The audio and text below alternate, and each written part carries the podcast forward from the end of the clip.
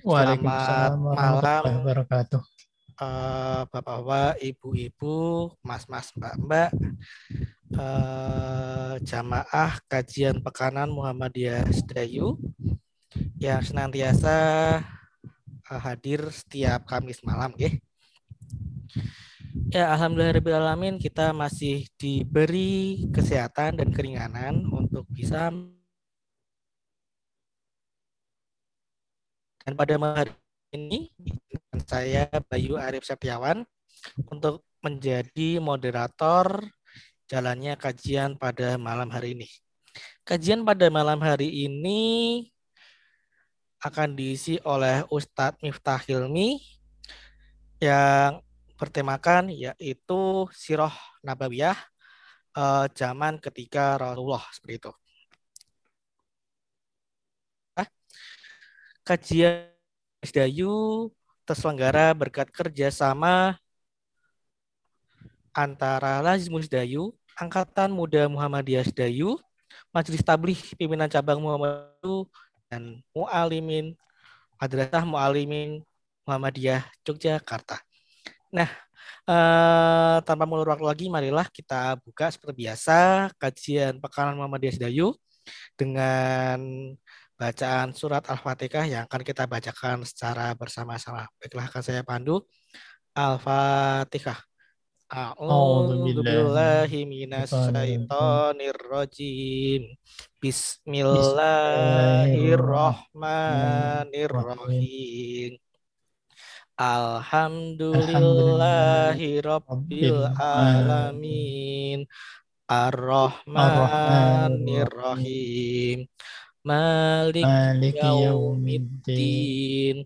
Iyyaka na'budu wa iyyaka nasta'in. Ihdinas siratal mustaqim. Siratal ladzina an'amta alaihim. Ghairil maghdubi alaihim waladdallin. Amin. Ya, demikian tadi telah kita bacakan bersama-sama surat Al-Fatihah. Nah, eh, selanjutnya akan langsung diisi materi kajian oleh Ustadz Miftah Hilmi. Monggo kepada Ustadz Miftah Hilmi, waktu dan tempat kami persilahkan. Terima kasih Ustadz Bayu atas waktunya. Assalamualaikum warahmatullahi wabarakatuh. Waalaikumsalam warahmatullahi wabarakatuh. wabarakatuh. Alhamdulillah wassalatu wassalamu ala Rasulillah wa ala alihi wa sahbihi wa man walah amma ba'da. Bapak Ibu semuanya yang dirahmati Allah, para asatid, para alim ulama semuanya yang mungkin hadir pada malam hari ini. Alhamdulillah pada malam ini kita bisa bertemu kembali untuk bersama-sama mempelajari sejarah hidup Rasulullah Sallallahu Alaihi Wasallam. Baik, saya akan apa namanya itu share screen ya uh, terkait dengan materi yang sudah saya siapkan. Baik, saya kira terlihat ya apa namanya itu uh, screen saya yang saya share ini. Terlihat Ustaz, terlihat. Terlihat, terlihat. Ya, terlihat. Baik. Ini lanjutan kemarin ya. Kemarin kan kita sudah membahas uh, tentang masa-masa uh, sebelum atau situasi dan kondisi sebelum Rasulullah Shallallahu Alaihi Wasallam lahir. Terakhir itu ya ini ketika membahas tentang apa namanya itu uh, tahun gajah di mana Abraha menyerang Ka'bah, kemudian sampai di Wadi Muhassar, kemudian diserang oleh burung ababil. Seperti itu. Nah, sekarang kita akan uh, bersama-sama mengkaji tentang uh, masa kelahiran Rasulullah Shallallahu Alaihi Wasallam dan sesudahnya. Baik, uh, kita semua tahu tentu ya Rasulullah itu lahirnya di Mekah itu hari Senin dikatakan memang dalam apa Rahikul Maktum itu itu hari Senin ya. Hari Senin tanggal 20 atau 22 April tahun 571 Masehi sesuai dengan 9 Rabiul Awal. Tahunnya itu namanya tahun gajah. Karena belum ada umat Islam dan belum ada hijrah, ya kan? Maka belum ada tahun hijriyahnya. Seperti itu ya, maka kemudian diberikan apa namanya itu identifikasi tahunnya itu tahun gajah, di mana pada tahun itu eh, ada peristiwa itu yang apa namanya Abraha itu membawa gajah menyerang Mekah tetapi gagal atau 40 tahun setelah runtuhnya kekuasaan Kisra Anusirwan gitu. Nah, eh, kesesuaian antara tanggal ini menurut Sofiur Rahman Al-Barakfuri itu dirujuk dari seorang ulama namanya Muhammad Sulaiman Al-Masyurfuri dan seorang astrolog atau ahli falak namanya Mahmud Basha. Jadi menurut keterangan ini, jadi lahirnya itu ya tanggal itu 9 Rabiul Awal atau 20 atau 22 April 571 Masehi gitu ya. Nah, kemudian ada beberapa keajaiban-keajaiban ketika Rasulullah Shallallahu alaihi wasallam itu lahir. Pertama, ini eh, saya kopikan langsung aja bahasa Arabnya itu. Ar-Rahiqul Maktum halaman 45 ini yang berbahasa Arab. Warawa Ibnu Sa'ad anna Umar Rasulullah Shallallahu alaihi wasallam qalat ya. Ibnu Sa'ad meriwayatkan bahwa ibu Rasulullah Shallallahu alaihi wasallam Aminah binti Abdul Wahab ya. Lama ketika waladatuhu ketika melahirkannya, melahirkan Nabi Muhammad, kharaja min farji. Oh ini walatuhu. Nah, ketika aku melahirkannya, kharaja min farji keluar dari farjiku, kemaluanku ya maksudnya itu nurun. Nah, jadi ada cahaya keluar dari apa namanya itu tempat keluarnya bayi ibunya Nabi Muhammad Sallallahu Alaihi Wasallam. Adaat lahu yang menarangi baginya itu cahaya itu apa kekaisaran kekaisaran di Syam. Nah, tentu eh, ya ini agak unik ya bagaimana mungkin ini Aminah ini melahirkan seorang bayi, kemudian ada cahayanya kok dia tahu bahwa cahayanya itu eh, terang, terangnya itu sampai ke Syam gitu loh. Jadi ya sebetulnya agak aneh. Memang eh, terkait dengan riwayat-riwayat sejarah yang berkaitan dengan keajaiban-keajaiban ini, sering kemudian ada beberapa orang itu yang kemudian tidak mengambilnya gitu. Karena ini juga apa namanya, eh, saya tidak tahu seandainya nanti diteliti tentang kesahihannya, apakah dia nanti masuk kategori yang mana, memang kemudian tidak diterangkan di situ. Dan juga tidak ditahkik. Biasanya kalau dalam kitab-kitab itu kan kemudian ada apa namanya itu eh, analisis tahkik hadis ya setelah ditakhrij kemudian diteliti lebih jauh itu sahih, hasan atau doif gitu. Doifnya pun kalau doif itu doifnya hanya doif biasa atau doifnya sampai syadid umpamanya karena perawinya itu kadhib sehingga bisa jadi dia tidak hanya doif tetapi maudhu. Tetapi ala kulihal bahwa kemarin sudah kita sampaikan bahwa kitab Rohikul Maktum itu adalah kitab yang terpercaya karena itu adalah kitab yang terbaik di antara kitab-kitab yang lainnya yang telah menjadi juara pertama perlombaan penulisan sirah nabawi gitu saja.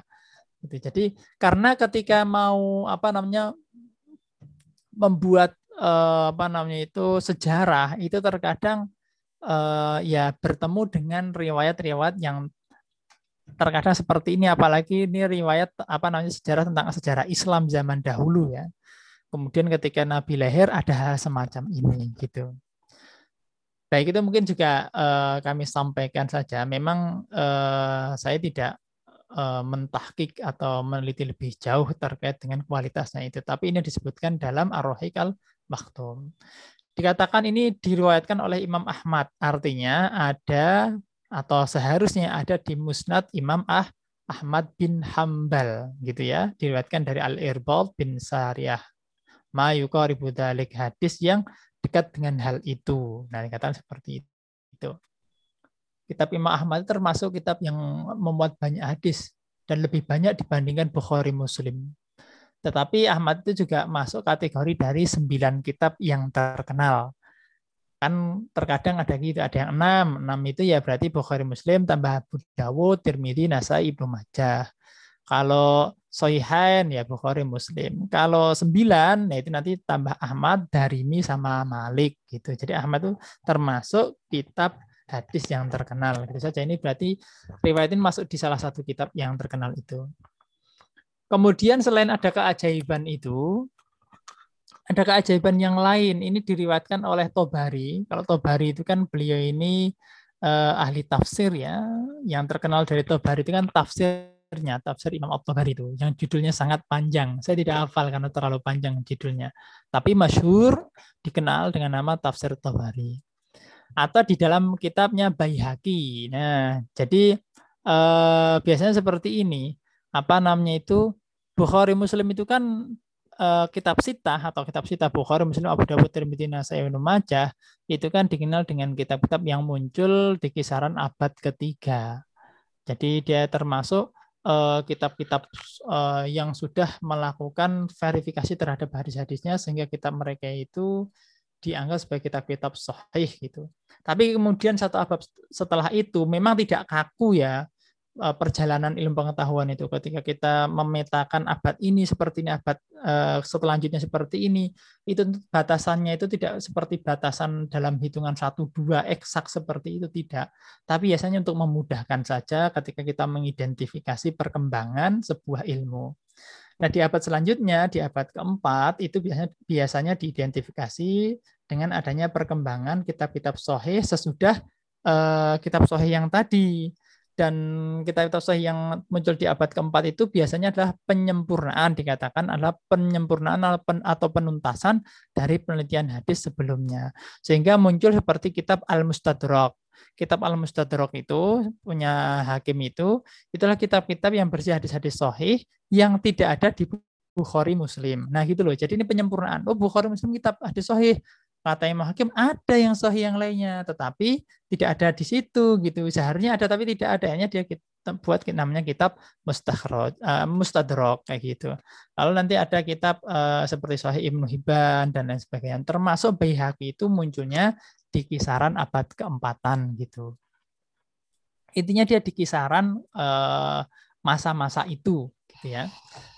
Nah uh, Tobar, kalau Tobari dia termasuk di awal ya Nah, ini Tobari dan Bahaki uh, meriwayatkan uh, sebuah asar atau riwayat tentang irhas. Irhas itu adalah isyarat akan diutusnya seorang nabi.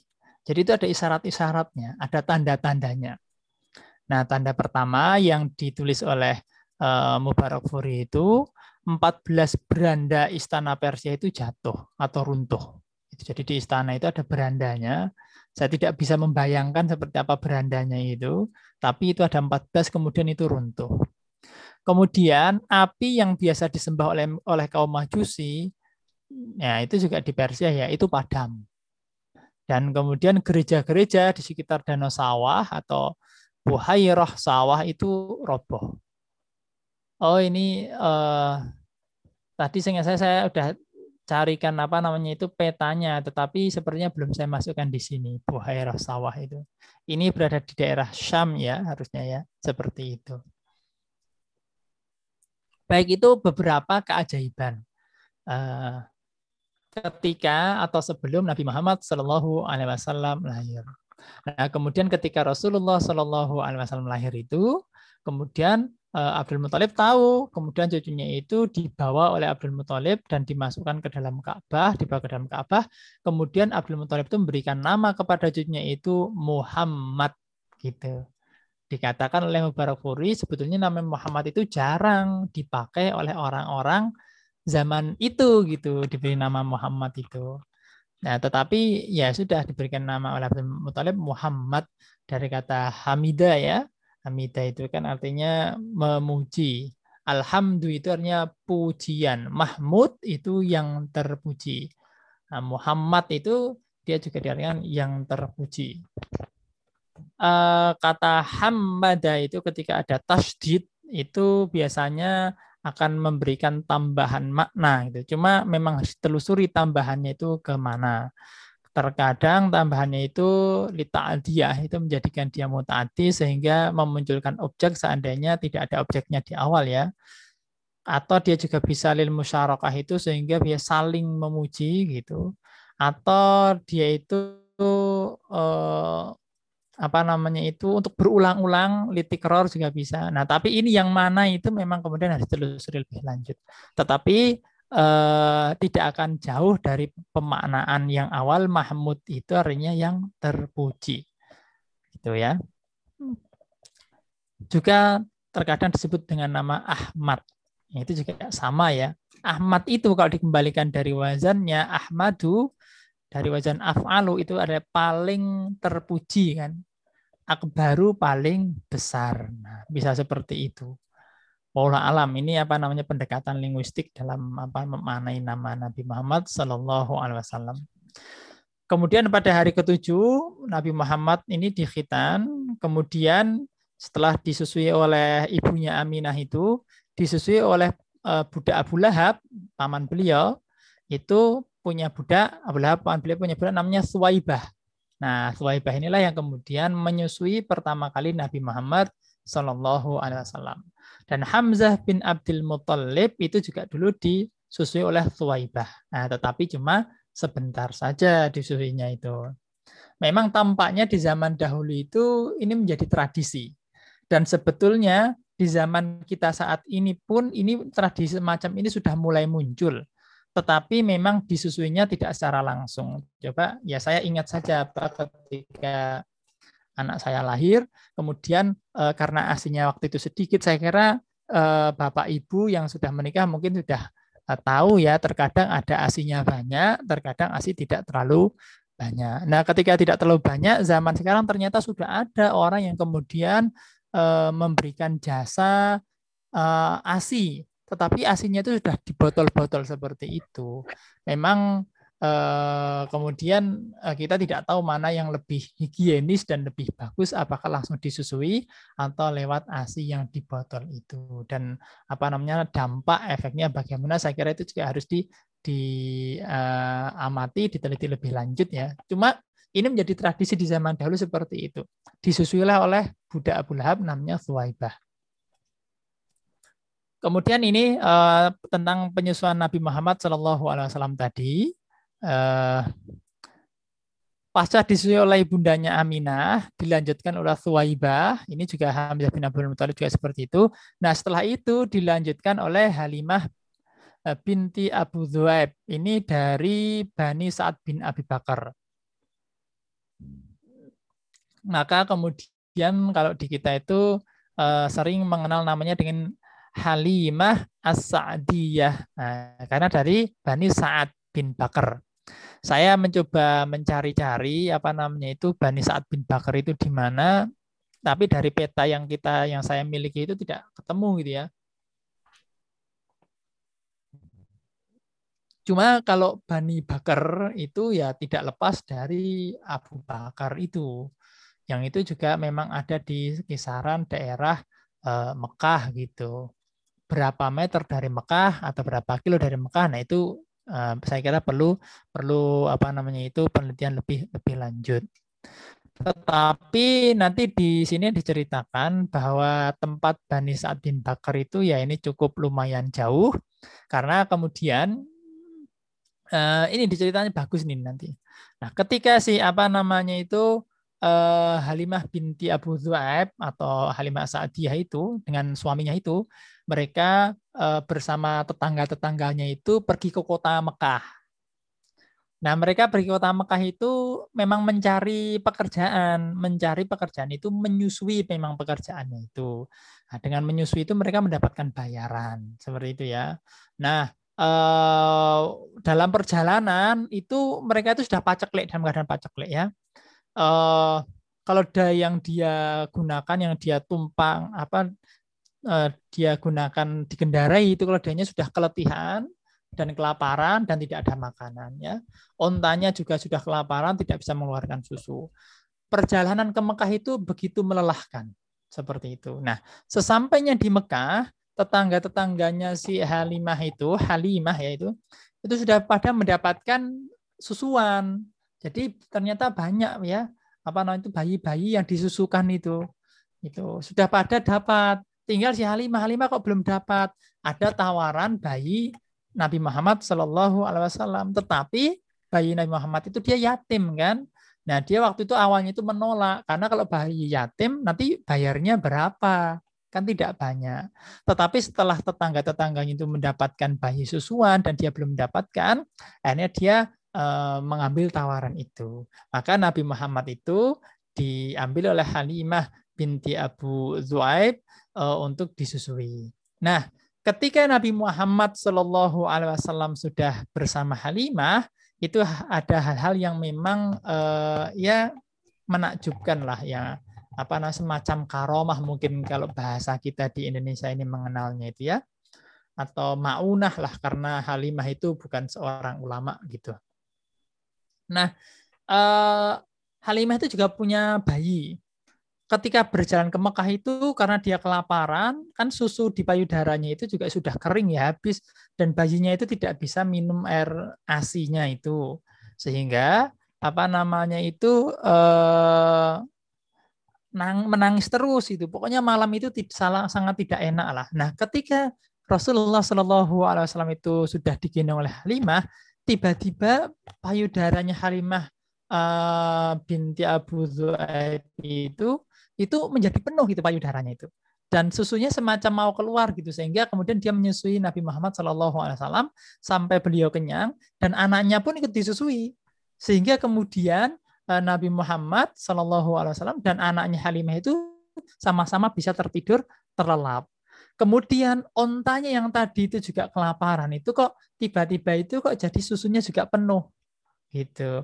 Akhirnya eh, susu ontanya itu juga diambil dan untuk minum dia si Halimah itu dan suaminya sehingga pada malam itu mereka itu bisa beristirahat dengan nyaman gitu. Ini ini ini ada apa namanya ya semacam tadi maunah ya. Kalau dalam bahasa ilmu kalam itu namanya uh, al khariqah lil adah itu. Jadi khariqah lil adah itu sesuatu hal di luar kebiasaan gitu. Nanti banyak itu bisa kita bincang-bincang lebih jauh tentang khariqah lil adah. Karena ada al adah, al adah itu mungkin bahasa kita tuh yang sesuai dengan hukum alam.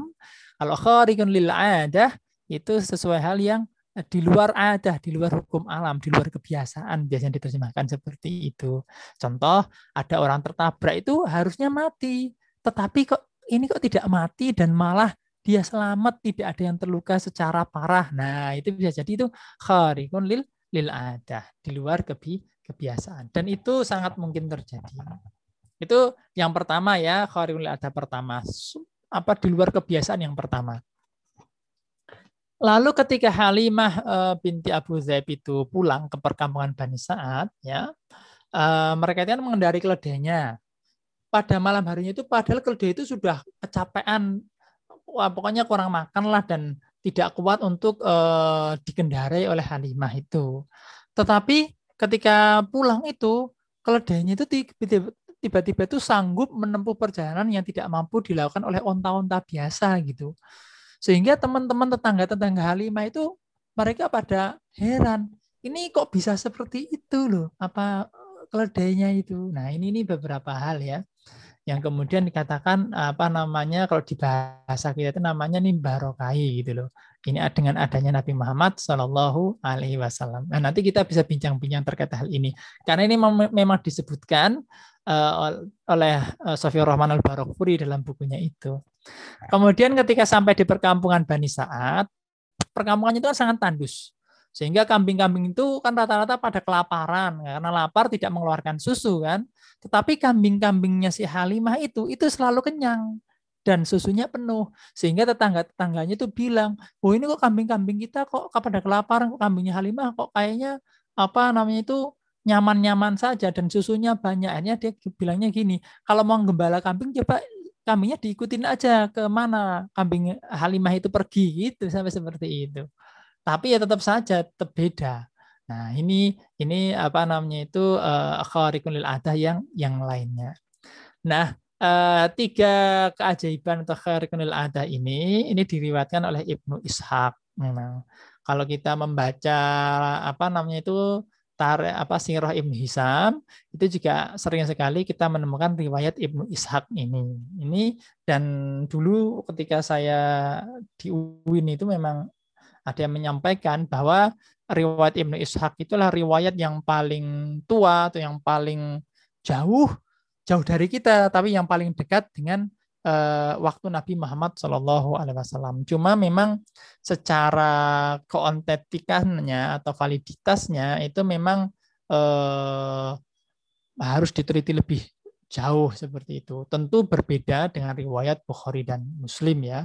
Karena memang hadis-hadis sebelum apa namanya sebelum Bukhari Muslim kan abad ketiga. Jadi sebelum itu itu memang verifikasi yang dilakukan oleh Bukhari dan Muslim itu ya tidak dilakukan semacam itu.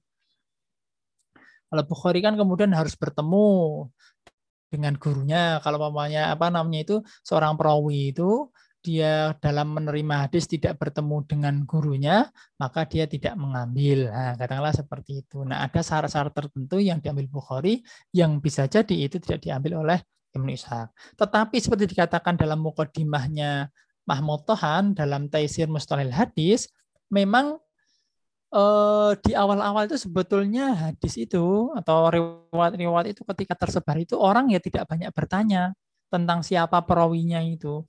Jadi kalau ada hadis ya diterima saja. Cuma ketika terjadi fitnah, kalau zaman kita ter, ketika terjadi hoax, sehingga orang itu mempertanyakan antara informasi yang benar dan tidak benar itu yang mana, ini informasinya benar atau tidak, atau hoax, ini hoax atau benar. Nah, ketika terjadi fitnah semacam itu, akhirnya ini riwayat Ibnu Sirin ya, para ulama itu ketika eh, disampaikan memperoleh sebuah hadis, maka mereka selalu menyampaikan samulana rijalakum ya sebutkan kepada kami nama-nama dari perawi perawi kamu sekalian. Nah, kayak gitu. Sehinggalah tradisi sanat itu muncul. Sebetulnya ini tradisi sanat itu muncul tetapi tradisi ilmu jarah wa ta'dilnya itu memang belum matang dan itu juga ya wajar lah karena namanya ilmu itu kan berkembang ya. Ya, kematangannya itu tampaknya itu dari segi periwatan hadis itu ya di abad ketiga itu. Jadi karena ini masih di bawah itu ya pantas saja seperti maunya apa namanya Imam Syafi'i itu kan di bawah itu Nah, maka pantas apa namanya itu verifikasi hadisnya ya tidak kemudian seketat Bukhari dan Muslim seperti itu.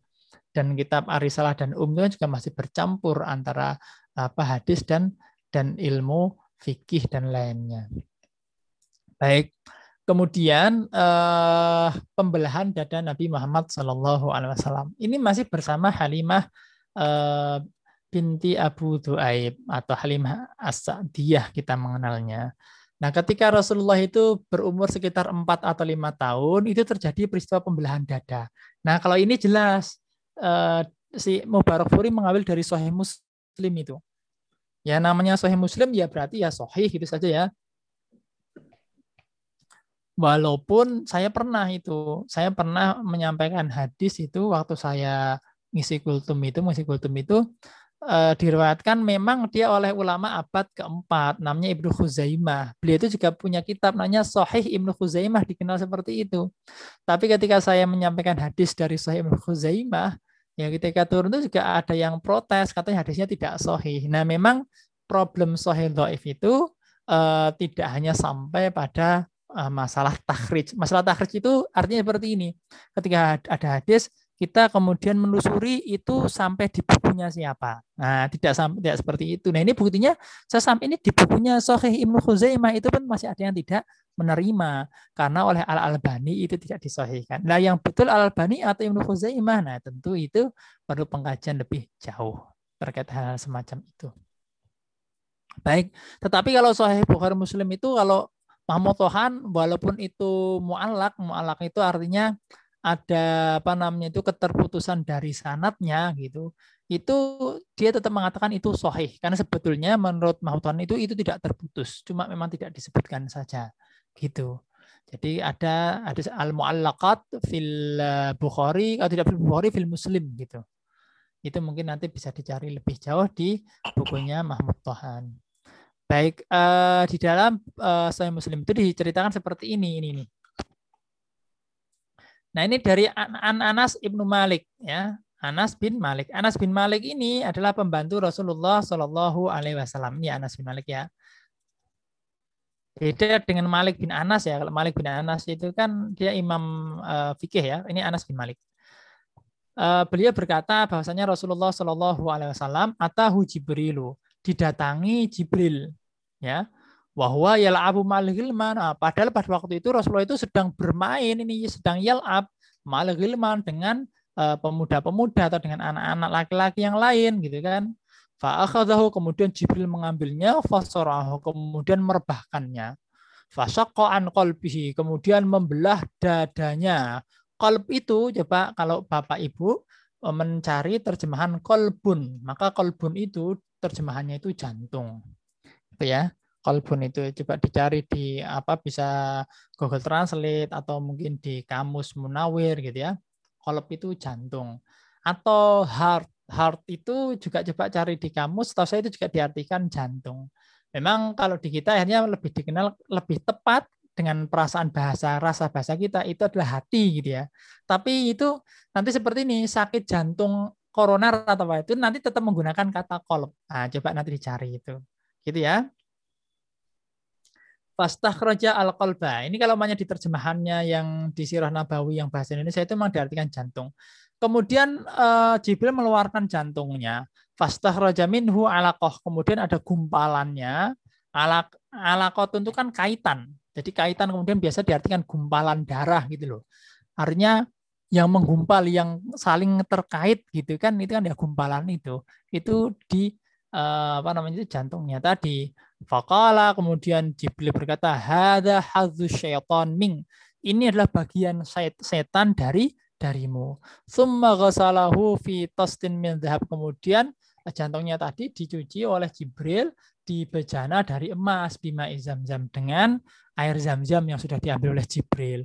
Summa la'amahu. Nah, la'amahu itu di sini ada artinya jama'ahu wa dhamma ba'dhu ila ba'din. Mengumpulkannya kemudian menggabungkan antara satu dengan yang lain ya. Tadi kan sudah dibelah digabung-gabungkan lagi ya kan. Sema'adahu fi makan kemudian dikembalikan ke tempatnya. Wajah hilman yas'auna ya anak-anak yang laki-laki yang lainnya itu mereka pada lari ke ibunya. Maksudnya itu ibu susuannya itu fakol kemudian mereka berkata inna Muhammad dan kot kutil. Sungguhnya Muhammad di, sungguh dibunuh katanya baluhu. Kemudian mereka menyambut apa aduan itu maksudnya kemudian mendatangi Nabi Muhammad bahwa muntakul launa muntakul lain itu dikatakan apa wajahnya itu sudah berubah dan menjadi cerah gitu. Akhirnya sudah selesai gitu apa namanya itu operasinya Jibril tadi gitu. Kemudian Anas berkata, Waqat kuntu ara sesungguhnya aku itu melihat athar dzalikal Jadi bekas dari jahitan itu fi sodri di dadanya. Saya nggak tahu ini. Karena Anas bin Malik itu ketika bertemu Nabi itu kan berarti kan ketika Rasulullah sudah maksudnya dia itu sudah besar gitu loh. Bukan ketika kejadian ini. Berarti ini kejadian sudah lama. Kemudian Anas itu melihat dada Rasulullah itu ada atharadzalikal mikhyat, bekas jahitan itu. Saya tidak tahu bagaimana Jibril jahitnya itu ya. Tetapi lagi-lagi ini termasuk kharikun lil ada. Dan ini riwayat Muslim. Nah, seharusnya kalau riwayat Muslim itu yaitu secara ilmu hadis itu memiliki kedudukan validitas yang tinggi gitu secara kesohihan dan khawarikul atas macam ini tuh ada ya tetapi terkadang ada saja orang itu yang masih tidak menerima adanya khawarikun lil ada suatu hal yang di luar kebiasaan nah ini nanti mungkin ya bisa kita obrolkan lebih jauh lah tapi kalau yang ini kan jelas kesohihannya Nah, kemudian setelah kejadian itu Halimah itu jadi takut gitu apa namanya itu merawat uh, Nabi Muhammad Shallallahu Alaihi Wasallam. Nah, kemudian dikembalikanlah kepada Aminah. Nah kemudian uh, Aminah, Nabi Muhammad Shallallahu Alaihi Wasallam, kemudian Abdul Muthalib dan Ummu Aiman. Ummu ini pembantu dari Aminah pergi ke Yastrib untuk ziarah menziarahi suaminya Abdullah. Mereka tinggal di Madinah sekitar satu bulan. Jadi ini ketika sekitar umur 4 sampai 5 tahun tadi kembali ke Aminah, kemudian berziarah ke Madi, ke Yasrib, waktu itu Madinah namanya Yasrib ya. Itu di sana tinggal satu bulan. Kemudian pulang dari Madinah ya, Aminah itu sakit kemudian meninggal di daerah Abwa. Itu daerah antara Yathrib dan Mekah. Pada waktu itu Nabi Muhammad umurnya baru enam tahun. Nah ini tadi saya coba cari mana sih Abuwa itu gitu. Saya kemudian ini saya dapat ini. Ini Abuwa ya. Jadi nanti supaya kita tahu lokasinya walaupun ini masih dari Google Map ya, tapi kan nanti paling tidak kita ada gambaran gitu. Oh di sini tuh Abuwa. Ini yang merah-merah ini Bapak Ibu. Ini Mekah ada di bawah ya, ada di sebelah eh, selatan dan Madinah ada di sebelah utara. Abuwa itu di tengah-tengah eh, Mekah dan Madinah tetapi dia agak ke barat. Seperti itu ya. Nah, dia masuk di daerah eh, dekat Laut Merah seperti itu. Ini terlihat ya seperti itu. Itu Abuwa. Nah, Aminah itu meninggal di sini setelah tersambung penyakit gitu ya. Nah, setelah itu, ya setelah itu uh, Rasulullah Shallallahu Alaihi Wasallam ya diasuh oleh kakaknya Abdul Muthalib kan kakaknya itu seperti itu. Nah Muhammad diasuh oleh kakaknya Abdul Muthalib pasca meninggalnya Aminah. Nah ini sudah ya otomatis seperti itulah karena ya sudah yatim piatu kan tidak ada orang tua lagi. Nah Abdul Muthalib itu sebetulnya juga punya kenangan tersendiri dengan cucunya ini Nabi Muhammad. Biasanya kayak gini, tampaknya itu eh, keluarga atau orang Quraisy itu juga sering apa namanya itu duduk-duduk di depan Ka'bah gitu. Ya kita tidak tahu bagaimana mereka melakukan apa atau seandainya mereka beribadah bentuknya seperti apa. Tetapi eh, sering sekali apa Abdul Muthalib itu digelarkan permadani merah di samping Ka'bah yang dinaungi Ka'bah. Artinya gini, karena Ka'bahnya itu tidak bergenteng, dia mungkin hanya tinggi. Artinya di naungi Ka'bah itu dia di samping Ka'bah, tetapi ketika ada matahari itu dia tertutupi atau ternaungi gitu loh. Gambaran atau bayangan saya seperti itu. Nah, eh, di karpet itu biasanya itu anak-anaknya Muthalib tidak ada yang berani yang duduk di situ. Tetapi Muhammad ketika umurnya dua tahun, yang namanya anak kecil ya, itu malah main-main dan duduk di atas karpet itu. Padahal oleh paman-pamannya itu jangan, jangan di situ. Tapi oleh Abdul Muthalib dibiarkan saja, lah nggak apa-apalah. Kemudian dia malah berkata, ya kelak Muhammad akan menjadi orang besar dan duduk bersama Abdul Muthalib di permadani ter tersebut. Nah, jadi itu kenangan tersendiri Abdul Muthalib ketika Nabi Muhammad Wasallam itu ketika waktu itu masih kecil. Nah, kemudian ketika Nabi Muhammad Wasallam berumur 8 tahun, Abdul Muthalib meninggal, gitu ya. Nah, ketika Abdul Muthalib meninggal ya sedarnya Nabi Muhammad bersama pamannya Abu Abu Talib. Inilah Abu Talib yang menjaga Rasulullah ya. Selama Abu Talib belum meninggal ya dia tetap apa menjadi pemimpin dari Bani Hashim yang memprovokasi Bani Hashim supaya apa namanya teguh terhadap kesukuannya gitu loh. Jadi walaupun Nabi Muhammad itu mengajarkan agama tauhid dan itu berbeda dengan tradisi Arab, tetapi Bani Hashim tetap harus membela Rasulullah dalam bentuk kesukuan sama-sama Bani Hashim seperti itu. Nah, eh, selama pengasuhan dengan Abu Talib itu ada beberapa fenomena yang menarik gitu yang terjadi yang itu juga disebutkan oleh Mubarak Furi. Pertama terkait dengan istisqa. Istisqa itu kan kalau di kita ada namanya sholat istisqa. Jadi sholat minta hujan. Cuman pada waktu itu ya bukan sholat gitu. Intinya ada seseorang itu namanya Jalhamah bin Arfatah. Ya kan? Itu eh, mengatakan ketika dia itu di Mekah, waktu itu Mekah itu baru paceklik lah, baru kekurangan air. Nah orang-orang Quraisy itu meminta kepada Abu Talib yang Abu Talib itu termasuk apa namanya itu ya pemuka lah. Dan kita tahu ya kalau kita kembali kemarin ketika apa namanya itu pengurusan di Mekah sebentar. Pengurusan di Mekah itu kan dibagi-bagi.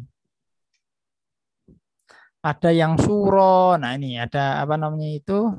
Nah, Abbas bin Abdul Muthalib, nah ini kan dari Bani Hashim ya, Abdul Muthalib bin Hashim, kemudian turun ke Abbas bin Abdul Muthalib.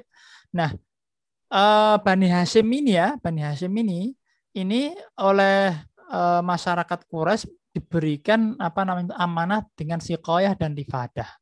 Nah, sikoyah itu memenang untuk menangani air minum memang. Nah, rifadah itu makanan. Nah, tapi ini untuk jamaah haji gitu. Nah, cuma bisa jadi karena biasanya air minum itu yang memegang itu orang-orang Bani Hashim ya. Nah, maka kemudian ketika tidak ada air, nah ini pemukanya Bani Hasim itu si Abu Talib. Nah tentu eh, apa namanya itu ini juga tidak lepas lah walaupun memang ketuanya itu nanti yang megang itu Abbas ya memang. Eh, ada sebuah riwayat seperti ini. Jadi ketika apa namanya itu Fathu Makkah itu kan ada ahli kunci Ka'bah dipegang oleh apa namanya itu uh, klan tertentu gitu. Kemudian Abbas itu juga meminta supaya uh, kunci itu diserahkan kepada beliau, tetapi Rasulullah ditolak. Jadi bisa jadi Abbas bin uh, Abdul Muthalib itu ya megangnya ketika itu gitu memang di Sirah Nabawi itu tidak disebutkan. Langsung ketika Abdul Muthalib meninggal apa kemudian langsung ke Abbas bin Abdul Muthalib yang menjadi pemimpin memegang sikoyah? Tidak diceritakan seperti itu. Tetapi eh, yang dikenal itu bahwa Abu Thalib itulah yang kemudian menjadi pemuka dari Bani Hashim. Tentu ya Abbas tentu juga mengikuti Abu Thalib gitu. Karena ketika Bani Hashim di apa namanya itu disumpah setia oleh Abu Thalib untuk membela kesukuan, membela Nabi Muhammad, ya semua orang Bani Hashim itu juga menyetujui itu kecuali nanti si Abu Lahab paman Nabi itu yang kemudian tidak setuju dengan hal itu. Nah, ketika paceklik tadi kekurangan air di Mekah, orang-orang Quraisy itu mengadunya kepada Abu Talib. Nah, kemudian Abu Talib itu membawa Nabi Muhammad, kemudian menyandarkan punggung Nabi Muhammad ke Ka'bah dan menaungi kepala Nabi Muhammad dengan jari-jarinya. Itu. Memang tidak diceritakan dia membaca apa atau apa pun lah, tapi tidak selang berapa lama itu kemudian hujan itu turun gitu. Apa awannya datang gitu, awan gelapnya datang, kemudian hujan itu turun. Nah, ini ada peristiwa yang kemudian saya kasih apa subjudul itu istisqo itu. Jadi minta hujan. Gitu. Ini terjadi. Lalu ketika pergi ke Syams, pergi ke Syams, Abu Thalib itu kan pergi ke bersama Rasulullah Shallallahu alaihi wasallam. Nah, ketika sampai di kawasan namanya Bushra, Nah, itu ada pendeta namanya uh, Bahira. Nah, itu menghampiri Nabi Muhammad sembari memegang tangannya kemudian berkata ini. Nah, sebelum seperti itu kita lihat di mana Busro itu. Nah, ini saya tadi coba melihat ya di peta itu dari Mekah menuju Busro itu ternyata jauhnya 1596 km.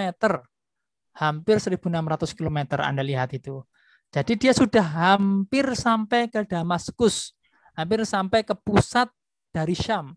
Ingat Syam itu kan Syria, Libanon, Jordan, Israel. Ini kan sebenarnya masuk wilayah Syam semua gitu. Israel ini kan ya Palestina lah kalau di kita itu. Cuma kalau di Google itu kan kemudian Israel itu. Palestinanya malah tidak nampak di situ ya. Ya karena Google mempunyanya Amerika ya kita nggak bisa apa-apa kecuali nanti yang membuat semacam Google itu orang Islam. Nah, tentu nanti Palestinanya bisa dimunculkan. Maka hal ini menjadi tantangan bagi kita supaya menjadi umat yang maju berkemajuan dunianya dan akhiratnya tidak hanya dun, tidak hanya akhirat saja. Kalau akhirat saja ya nanti dunianya ya kayak gini nih Palestinanya jadi hilang gitu ya. Ini Palestina coba nanti kalau yang lainnya juga hilang kita kan tidak tahu. Nah, maka kemajuan itu ya itu menurut saya juga suatu hal yang memang harus diperjuangkan kemajuan dunia itu. Nah ini dari Mekah menuju Busro itu 1596 km terlihat ya hampir sampai Damaskus. Di sini Nabi Muhammad, Abu Talib dan pemuka Quraisy itu bertemu dengan uh, rahib namanya uh, Bahira. Ini ya rahib Bahira. Bahira ya. Nah, rahib Bahira ini kemudian berkata, dia memegang tangannya Muhammad kemudian berkata ini. Hada sayyidul alamin. Wah, inilah penghulu semesta alam atau apa ya nah, tuan dari semesta alam. Hada yab'atsuhullahu rahmatan lil alamin. Ini diutus oleh Allah sebagai rahmat semesta alam. Nah gitu. Oleh Rahim Bahayara itu. Faqala Abu Talib kemudian Abu Talib itu berkata wama wama 'allamaka bidzalik. Nah, dan apa yang mengajarkanmu dengan hal itu Nah, kemudian fakala, kemudian si uh, rahib tadi berkata menjawab, innakum hina ashraftum minal aqabah. Nah, kalian ketika melewati atau melampaui apa bukit-bukit itu, lam yabki hajarun wala sajarun illa wa kharra sajida. Nah, tidak ada batu dan tidak juga pohon kecuali batu dan pohon itu tunduk dan sujud. Gitu. Jadi kalau lewat perbukitan itu, jalan di perbukitan kayak katakanlah di Gunung Kidul gitu loh. Itu batu sama pohon itu pada sujud ketika rombongan ini lewat itu. Ya, wala tasjudu illa nabi dan tidak sujud kecuali kepada na nabi. Wa ini kata Bahirah dan sungguhnya aku tuh a'rifuhu mengetahuinya bi khatimin nubuwah dengan uh, keterakhiran dalam hal nubuat. Nubuat itu kenabian. Fi asfali ghuz apa ghudru fi katfihi. Tandanya itu di bawah dari ini diterjemahkan ini tulang rawan di bawah ketiaknya itu. Mislat tufah. Ada yang semacam apa namanya itu apel. Nah, kayak apa bentuknya ya karena ini cuma tulisan jadi kita cuma membayangkan dan bayangan kita bisa jadi berbeda-beda. Inilah salah satu kekurangan dari e, riwayat tulisan saja. Coba kalau zaman dulu itu sudah ada film ya.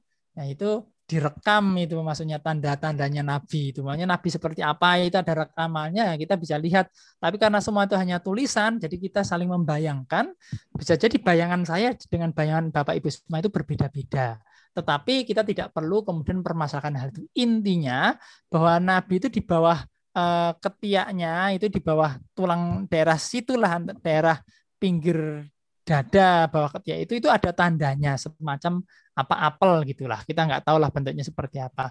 Uh, wa wa inna najidu fi kutubina. Dan kami memperoleh informasi hal itu di kitab-kitab kami katanya tadi. Nah, jadi si Bahira itu kan melihat ini kok pohonnya seperti ini, kok batunya seperti ini, gitu kan? Wah, ini ada nabi ini. Nah, dilihat dari perombongan itu yang paling apa menunjukkan apa isyarat kenabian itu ya Muhammad itu langsung dipegang. Nah, kemudian Bahira itu menjamu mereka dan meminta Abu Talib supaya Muhammad ini dipulangkan ke Mekah saja. Ini kan masih muda, dan nanti kan khawatir kalau ada orang Romawi yang Nasrani dan orang Yahudi itu tahu kenabian ini dan menangkap Muhammad malah nanti menjadi celakanya dipulangkanlah ke ke Mekah. Nah itu salah satu fenomena yang terjadi eh, saat Nabi Muhammad diasuh oleh Abu Thalib. Baik. Itu ketika berumur 12 tahun ya. Kemudian ketika Nabi Muhammad berumur 20 tahun, itu terjadi perang Fujar. Nah, tapi sebetulnya Rasulullah juga tidak banyak apa namanya berperan dalam perang Fujar ini ya. Perannya itu cuma apa menyediakan anak panah saja. Jadi ternyata bagi Anda yang mungkin ini rekan-rekan yang masih muda-muda, itu kalau Anda masih berumur 20-an tahun ternyata eh, perannya masih kecil ya yaitu jangan patah hati ya, jangan patah arang. Bisa jadi Anda umur 40 tahun itu menjadi orang yang besar ya siapa tahu kita tidak tahu. Rasulullah itu di umur 20 tahun itu cuma menyediakan anak panah ketika perang, enggak menjadi jagoan di depan gitu loh. Ya kan? Cuma di belakang menyediakan anak panah saja gitu. Ternyata ketika umur 40 tahun itu menjadi seorang nabi ya menjadi utusan Allah. Nah, gitu kan kita tidak ada yang tahu. Tapi ya memang e, bekal Nabi itu ya akhirnya bukan kejagoannya, juga bukan kehebatannya berperang, tetapi karakter beliau itu ya terutama akhlaknya itu. Itulah yang kemudian menjadi bekal utama beliau menjadi seorang nabi. Nah, karena saking baiknya akhlaknya itulah yang mungkin beliau tidak bisa dikalahkan. Ketika beliau menyampaikan kebenaran, orang menyampaikan mengatakan itu dusta, ya akan ada orang yang membela orang dia nggak pernah berdusta kok. Nah, itu kan akhlak ya. Itu kekuatan akhlak. Baik. Kemudian ketika terjadi hifdzul fudul. Nah, hifdzul fudul ini sumpah setia di antara orang-orang Quraisy sendiri gitu. Intinya mereka itu akan membela orang yang dizolimi di Mekah, baik orang asli maupun tidak maupun pendatang. Itu akan dibela oleh mereka. Nah, kabilah-kabilah yang bersumpah itu seperti Bani Hashim, Bani Al-Muttalib. Ingat Bani Al-Muttalib itu berbeda dengan Bani Hashim ya, itu Bani sendiri dan itu juga berbeda dengan Abdul Muttalib ya. Kemarin sudah ada apa namanya itu eh uh, beberapa dari uh, kabilah-kabilah apa namanya itu kabilah yang ada di uh, keturunan Adnan itu. Seingat saya itu ada juga yang ini Al-Muttalib ini loh. Nah, ini Al-Muttalib ini Bani Al-Muttalib itu berbeda dengan Bani Hashim ya. Kelihatan ya. Ada Bani Abdus Syam itu yang Abu Sufyan nanti atau Walid bin Mughirah itu dia dari Bani Abdus Syam. Nah, kemudian ini ada Bani Al-Muttalib, ada Bani Hashim. Jadi nanti kayak gini, uh, Walid bin Mughirah, Abu Sufyan itu sebetulnya dia sama-sama dari Abdul Manaf. Nah, mereka itu bermusuhan dengan Abu Jahal yang dia itu dari Bani Makhzum. Nah, dari Makhzum ini sebetulnya itu. Ini Manaf, ini Makhzum sebenarnya musuhan gitu, musuhan secara politik. Karena orang itu di zaman itu pengen ya pengen terlihat siapa yang lebih unggul lah gitu loh antara keluarga itu. Nah, cuma uh, si Walid bin Mughirah itu juga tidak terlalu senang ketika keponaannya Muhammad itu menjadi pemimpin gitu loh. Jadi tetapi dia juga tidak mau kalau Muhammad itu dijelek-jelekan oleh Abu Jahal. Nah, kayak gitu. Ini sebenarnya kalau di film Umar itu menarik itu ceritanya itu. Jadi ada intrik-intrik semacam itu yang menjadikan Walid bin Mughirah ketua Abu Syam itu sama Abu Sufyan itu ya kita jangan jangan terlalu terjebak oleh pendapat-pendapatnya si Abu Jahal lah gitu. Karena Abu Jahal itu menjadikan Muhammad tidak hanya karena masalah ajarannya saja, tapi karena masalah dia itu tidak mau kalau nanti ada pemimpin dari golongan Abdul Manaf gitu loh gitu. Jadi itu kan ada intrik konflik antar keluarga gitu kan. Jadi pengennya tuh kalau pemimpin itu ya dari klan kami lah, jangan dari klan sana gitu. Ya, pamannya seperti mau presiden itu ya dari partai kami lah, jangan dari partai dia. Nah, kalau di Indonesia mungkin partai ya, karena memang bentuknya ya demokrasi kepartaian kayak gini sih. Gitu. Uh, Ibtul Huzul ya, jadi Ibtul Huzul tadi sumpah setia supaya membela orang yang dizalimi. Nah ini diawali dari Al-As bin Wa'il As-Sahmi itu membeli, membeli barang dari kabilah Zubair, kemudian haknya itu tidak dipenuhi. Nah mereka mengadu, dia itu mengadu, mengadu ke beberapa kabilah tidak ditanggapi, akhirnya dia itu naik ke puncak gunung Abi Kubais. Saya mau nyari sebetulnya itu puncak gunung Abi Kubais itu di mana mau saya cari di Google Map ada tidak gitu tapi kemudian saya ah nggak jadi sajalah. Karena bisa jadi puncak-puncak gunung itu sudah banyak berubah kan? Zaman sekarang itu kan banyak gunung yang sudah ya apa namanya itu hilang gitu kalau di Mekah itu. Malah ada yang jadi lubang karena ada harus dibuat jalan dan lain sebagainya. Tentu akan banyak perubahan kalau hanya seperti itu. Itu ya. Jadi ya sekarang tidak mudah untuk apa namanya itu eh, napak tilas eh, tempat-tempat eh, bersejarah yang terkait dengan sirah Nabi itu. Ya saya cuma berpikir seperti itu kayaknya ini susah lah ini. Kalau gunung karena ini terlalu detail ya. Kecuali kalau kota yang agak jauh seperti tadi Busro, Bahaya, itu di mana? Nah itu mungkin masih bisa ketemu atau apa namanya Abwa gitu kan. Nah, eh, kemudian ketika mengadu di bukit apa namanya di puncak Gunung Abi Kubais tadi, Zubair bin Abdul Muthalib, nah ini berarti masih pamannya Nabi, mendatangi dan mendengarkan aduannya tadi.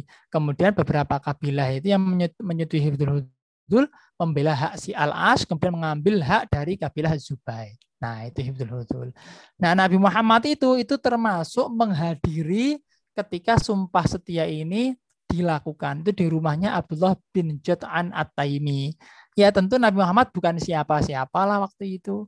Dia cuma ikut hadir dan dia tahu gitu. Jadi memang Rasulullah ketika muda itu ya dia kalau dari segi peran itu atau dari segi jabatan ya beliau itu bukan siapa-siapa. Cuman beliau itu memiliki karakter yang utama dan itu yang kemudian menjadi bekal bagi dia untuk menjadi seorang nabi dan pemimpin umat Islam. Saya kira itu penting sekali karakter akhlak gitu ya. Walaupun awalnya dia bukan siapa-siapa, ternyata dengan karakter itu menjadi orang yang paling berpengaruh sampai saat ini. Kemudian dalam hal mencari maisha, Nabi Muhammad itu mengembala kambing ya, mengembalakan kambing penduduk Mekah dengan upah hanya berapa kirot. Nah, saya belum uh, menelusuri lebih lanjut kirot itu kalau sekarang itu berapa gitu. Bahkan pengembalaannya itu pernah sampai perkampungan Bani Sa'ad. Ingat tadi saat bin Abi Bakar, Bani Sa'ad bin Abi Bakar itu adalah eh, perkampungannya Halimah binti Abu Zu'aib. Ya kan? Sampai di perkampungannya dulu ketika dia kecil. Dia ngembala kambing sampai sana. Padahal dikatakan di perkampungan Bani Sa'ad itu juga pohon-pohonnya enggak banyak. gitu. Ya ini perjuangan lah dia. Rasulullah itu mengembalakan kambing. Kemudian ketika umur 25 tahun dapat modal dari Khadijah, Kemudian bersama dengan modalnya tadi, dia berdagang saham bersama Maisaroh, budak dari Khadijah. Dan Maisaroh ini ini budak laki-laki, walaupun ada tak marbutohnya. Loh kok bisa ada tak marbutohnya kok laki-laki? Ya nggak apa-apa. Seperti Hamzah, itu ada tak marbutohnya dan itu laki-laki.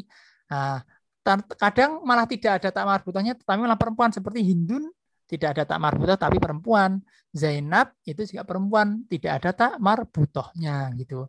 Bahkan kalau di Arab itu ada namanya iman. Iman itu ternyata nama untuk perempuan kalau di Arab itu. Padahal nggak ada tak marbutohnya. Nah itu memang kemudian rasa bahasa saja. Bahasa itu arbitrer, memaksa, ya bagaimana orang di sana menggunakan, ya seperti itulah bahasa. Seperti itu ya. Nah setelah uh, berdagang ke Syam itu, Rasulullah pulang, kemudian Khadijah mendapatkan laporan dari Maisarah, kemudian Khadijah juga bermuamalah dengan Rasulullah. Khadijah itu tahu kejujuran dengan Rasulullah, kemudian kok kemudian tiba-tiba ada rasa kesukaan mengadu kepada Nafisah binti Muniyah tentang kesukaannya kepada Nabi Muhammad Shallallahu Alaihi Wasallam. Nah, kemudian Nafisah menyampaikan kepada Rasulullah. Nah, kemudian apa namanya itu keluarga paman Rasulullah itu bermusyawarah, kemudian meminang pada paman Khadijah sehingga terjadilah pernikahan antara Muhammad Shallallahu Alaihi Wasallam dengan Khadijah radhiyallahu anha pada dua bulan pasca pulang dari Syam. Nah gitu. Ketika pulang dua bulan kemudian menikah dan dari pernikahan itu eh, dikarenai anak enam gitu ya Al Qasim Zainab Ruqayyah Ummu Fatimah kemudian Abdullah itu tapi sayangnya meninggal semua. Kemudian yang apa namanya ini Ummu Kulsum itu kalau tidak salah ini Ruqayyah dan Ummu Kulsum ini menikah dengan Utsman bin Affan ya. Tapi kemudian meninggal dan belum punya keturunan. Yang kemudian punya keturunan itu Fatimah ini. Fatimah ini menikah dengan Ali bin Abi Thalib. Kemudian memiliki keturunan Hasan Husain. Kemudian keturunannya bertambah banyak. Kemudian sekarang menjadi ahli bait itu. Seperti itu. Nah, Rasulullah juga kemudian ketika umur 35 tahun itu pernah menyelesaikan pertikaian, ya. Ini umur 35 tahun. Ketika orang Quraisy merenovasi Ka'bah, mereka bertikai tentang siapa yang berhak meletakkan Hajar Aswad. Abu Umayyah bin Al-Mughir Al-Mahzui menawarkan ide bahwa orang yang paling dahulu memasuki pintu masjid dialah yang akan menjadi pemutus perkara, ya. Nah, Nabi Muhammad ini waktu itu umurnya 35 tahun ya, 35 tahun. Nah, itu yang menjadi orang pertama masuk masjid gitu waktu itu. Loh, kok jadi kecil tulisannya? Nah, gini ya. Nah, maka ia berhak memutuskan perkara. Kemudian Nabi Muhammad meminta selendang. Selendang itu tiap ujungnya dipegang oleh kabilah yang bertiga tadi. Hajar Aswad beliau di tengah, diletakkan di tengah. Kemudian diangkat bareng-bareng didekatkan dengan tempat hajar aswad, kemudian diambil oleh Rasulullah dan diletakkan ke tempatnya. Nah, dengan seperti ini, artinya para kabilah itu tidak bertikai untuk siapa yang paling berhak meletakkan hajar aswad di tempatnya. Dan saya kira ini menjadi awal Nabi Muhammad menjadi terkenal di kalangan Quraisy. Saya kira itu apa namanya kajian Sirah Nabawi pada malam hari ini. Ini alhamdulillah sudah mau jam 9, tinggal kurang dua menit lagi, sudah pas jam 9. Baik, eh, saya kira hanya ini saja yang kami sampaikan.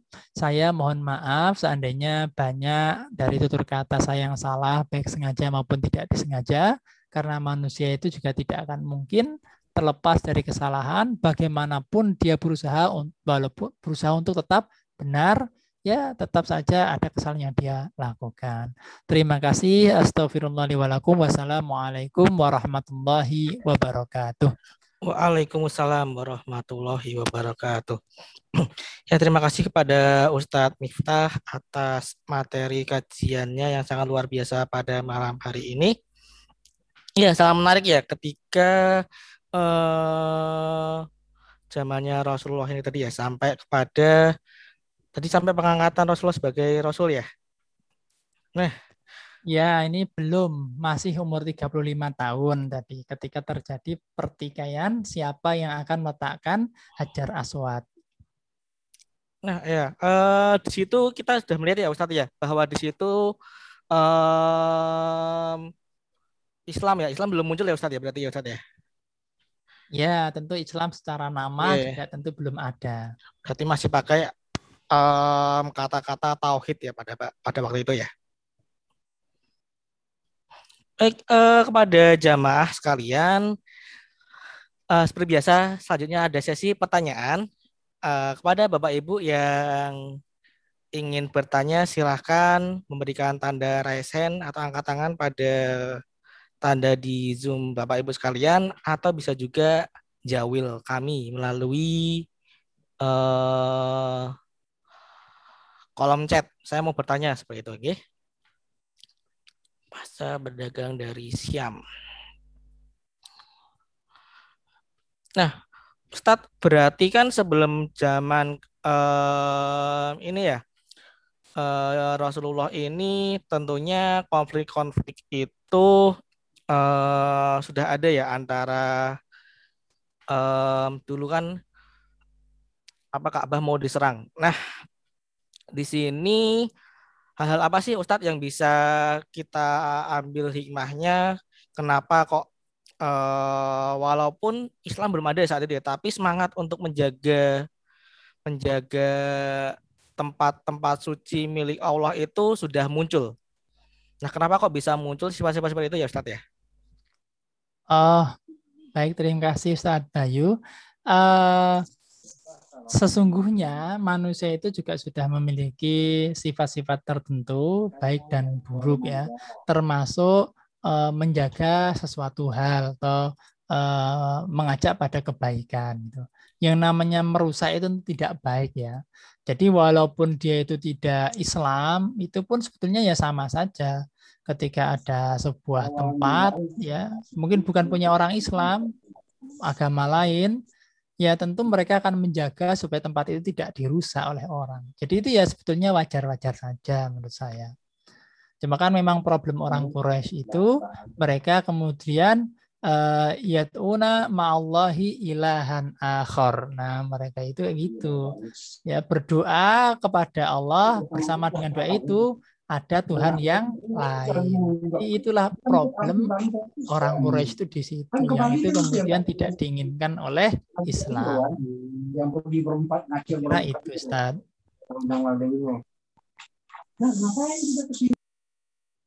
Baik, uh, ya masih ada kesempatan kepada Bapak Ibu sekalian. Jika ada yang mau bertanya bisa ditanyakan di kolom chat atau bisa jawil kami melalui tombol raise hand. Oke, eh, kita tunggu sekitar 2 sampai 3 menit ke depan ya Ustaz nggih. Siapa tahu ada yang bertanya karena materinya juga menarik ini. Ah, oh, yeah, insyaallah. Tapi tidak perlu dipaksakan bertanya. Oke, karena di di Zoom ini juga kita butuh itu ya kayak koneksi dan sebagainya kita melihat kalau ada yang ngetik atau ada yang mau memberikan tanda mungkin ya selama dua menit ke depan saja. Iya, insya Allah. Jika nggak ada, nggak kami tutup seperti itu. Oh ya Ustadz, nanti materi bisa dikirim ke WA kami ya supaya kami bisa upload di media sosial kami. Oh, J. ini masih terusan kemarin nanti bisa saya share lagi. Oh, nggih, siap Ustadz. Ya, eh, mungkin Mas Yoga sebagai operator di belakang bisa membantu ya untuk mengcopy link link yang yang bisa diakses untuk mendownload materi-materi kajian.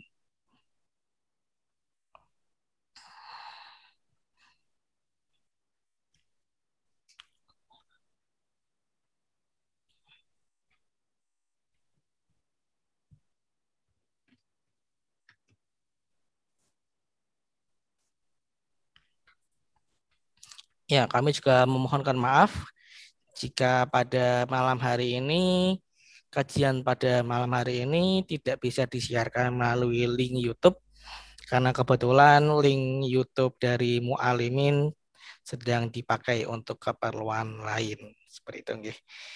Ya, tentu tapi tidak menutup eh, kesempatan pada pertemuan selanjutnya link atau kajian dari kajian pekanan Muhammad Dayu akan disiarkan kembali melalui link YouTube Mualimin.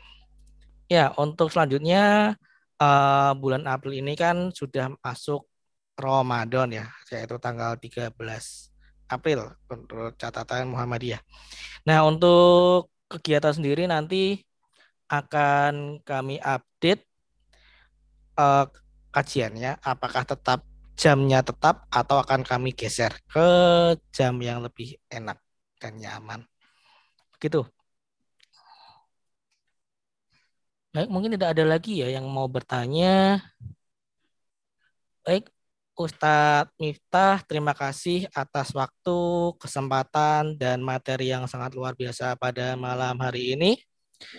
Semoga menjadi amal jariah dan berkah buat Ustadz semuanya. Nah, amin. Terima kasih Ustaz Bayu.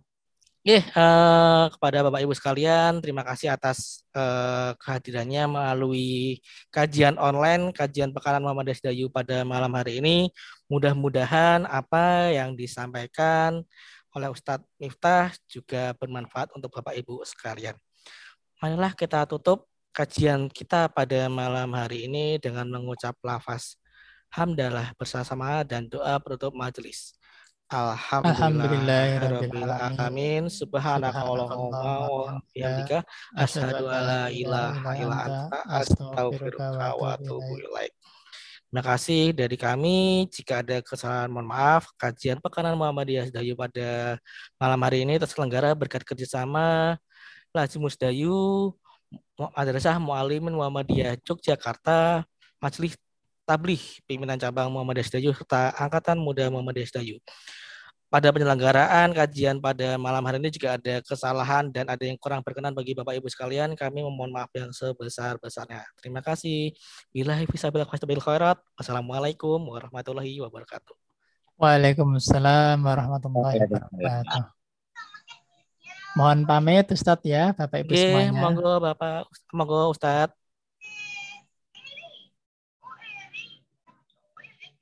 Mohon pamit ya, Pak. Assalamualaikum. Ya, Waalaikumsalam warahmatullahi wabarakatuh, Bapak.